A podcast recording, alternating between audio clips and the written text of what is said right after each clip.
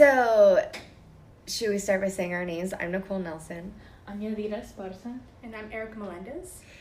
So, for our podcast, we're going to be talking about the theme of trauma in young adult literature. You're using perks of being a wallflower and also referencing the Caruth and Marder articles from that section of the class. So, in Perks of Being a Wallflower, we followed Charlie as he navigated his surroundings while existing in a state of trauma. And for Charlie, his PTSD was so severe that he had repressed memories and would experience occasional blackouts. And then at the end of the book, we found out that he was molested by his aunt when he was a young child.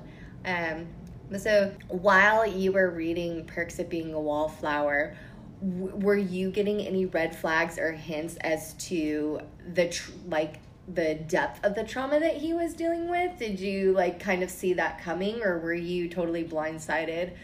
Honestly, I like I've read this book so many times. Oh. No, like I read this um I think when I was exactly Charlie's age. Um Wow. yeah, so but I remember that throughout the whole book when I read Charlie's experiences, I was like something is up and like the it wasn't like um I wouldn't say a surprise, but like I wouldn't say I knew it all along either. It's just like, you know, like the puzzle pieces like all mixed together and it's like, oh, you know, I understand. And yeah. like I noticed now rereading it again that like the book had a way of mentioning the word the quote our little secret many times throughout the book.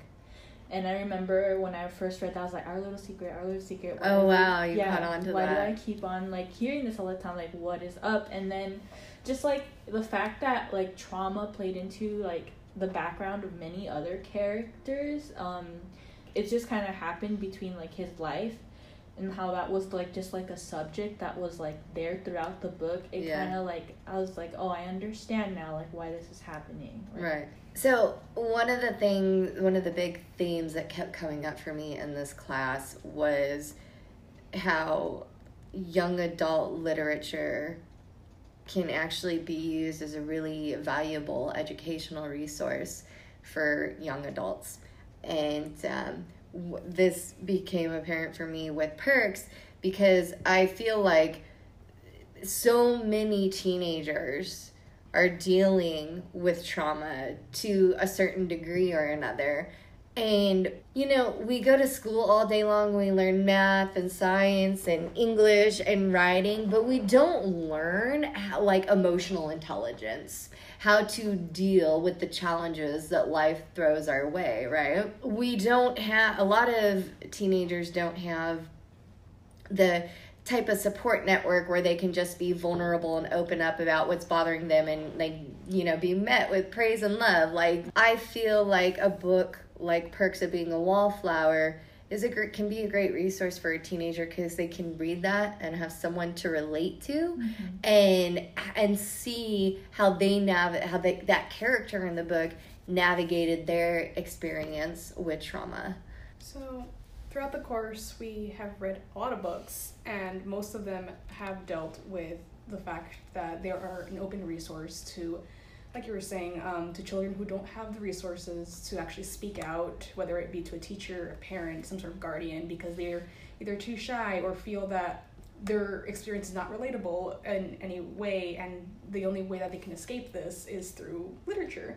And that's where um, Perks comes in as being a YA novel uh, that it reaches out to these teenagers and they get to experience and understand that wow i'm not alone in this situation in the instance of charlie um, a lot of the things that happen with him it's like oh it's okay to feel sentimental about this point of my life. Oh it's okay to feel nervous. It's okay to not um, to like question whether this is the right thing to do um, or just go along with it. Like when it comes to the instance of um, his sister being um, abused in, in her relationship he was very uh, he witnessed what was happening and he didn't know what to do. He felt confused. He felt um, like he should talk about it that he like he didn't know where to go from there basically. And a lot of people would uh, who read this novel would go oh i've dealt with this or i've seen a friend who went through the experience or even i have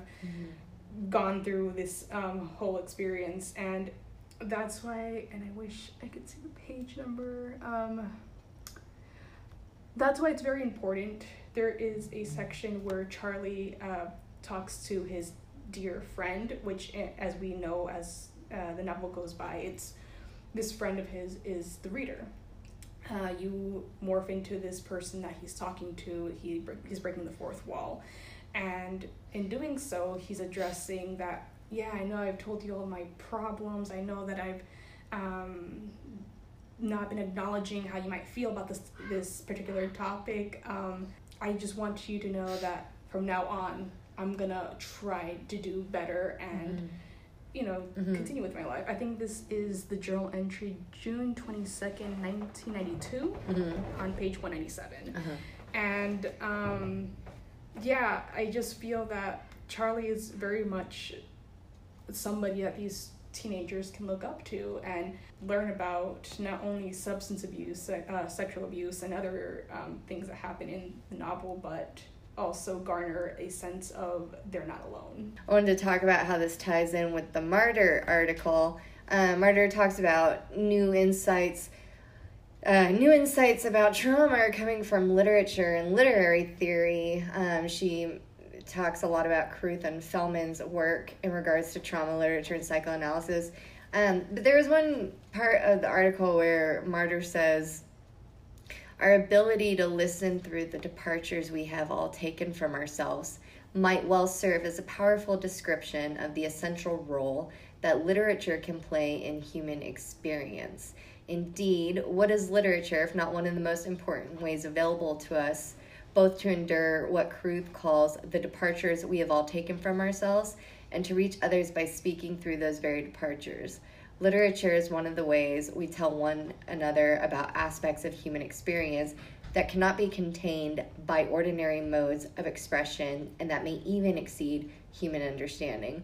So, this is what we were talking about in the beginning about why you, young adult literature can be such a powerful um, educational resource for young adults. It's its own specific mode of teaching. And my question for you was being that you read Perks when you were a teenager, how did that, can you say something about like maybe what you were going through at that time of your life and how reading that book may have played in with your current surroundings? Yeah, so I was um, raised in a rather like strict environment when I was young. But so it's having a character like Charlie where I can understand how um, his belatedness and like just like that, you know, where he reaches those points in the books where he's like just like not like he's there, but he's not really there. Like he's like um, I wouldn't say choosing to, but he's just I remember reading the time where he was having the fight between um, his friends and he he sneaked into the Rocky Horror Picture Show by himself, and then at the, at his way home he was like pretending to talk to his friends. I I com- that was something that like struck so close to home because there are times it's like, wow, I have like no one to talk to. I'm just gonna like pretend I'm having a conversation yeah. with somebody. So. Yeah reading a book like Charlie and the fact that um besides the fact that he is a male and I could still relate to him being a, like a female viewer, mm. like it, it just felt like this really comforting presence. Right. On that subject, yeah. because um, yeah, there's something about the way Charlie is written that he you can put yourself in his shoes. It doesn't matter like how you identify as. You could be like, I can sympathize with this character, yeah. or I can see myself going through these situations. And it's by making him this sympathetic character that it allows for the story to have this plot line where we can not only keep up with why he's experiencing these emotions, but also be, um, how it affects him and the people around him. Right. Mm-hmm. I just want to wrap up with Caruth's talking about bearing witness in her article just because I didn't think it's important. So, the bearing witness that she's talking about is how um, when someone's going through PTSD, the thing, it's almost like the the memory the memory of what or understanding even of what happened is blocked from them. And the th- and that's exactly what they need to overcome. And this like they need to um they kind of like need to reconnect with that piece of them that that fragmented piece of them that broke off during the traumatic incident um, in order to move past it.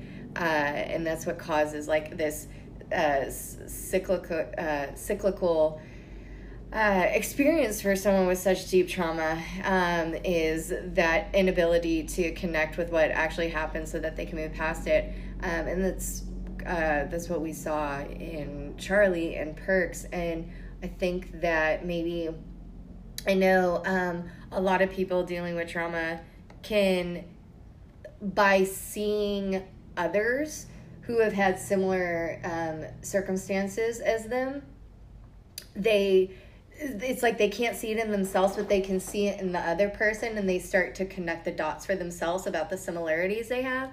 Um, I think that that's why uh, perks can be so powerful for a teenager with trauma who might not understand their trauma on their own or be able to connect those dots but by reading books um, who have characters like charlie that have gone through trauma and seeing how they navigate it it can help them maybe connect the dots on their own. Yeah. what do you think? I agree.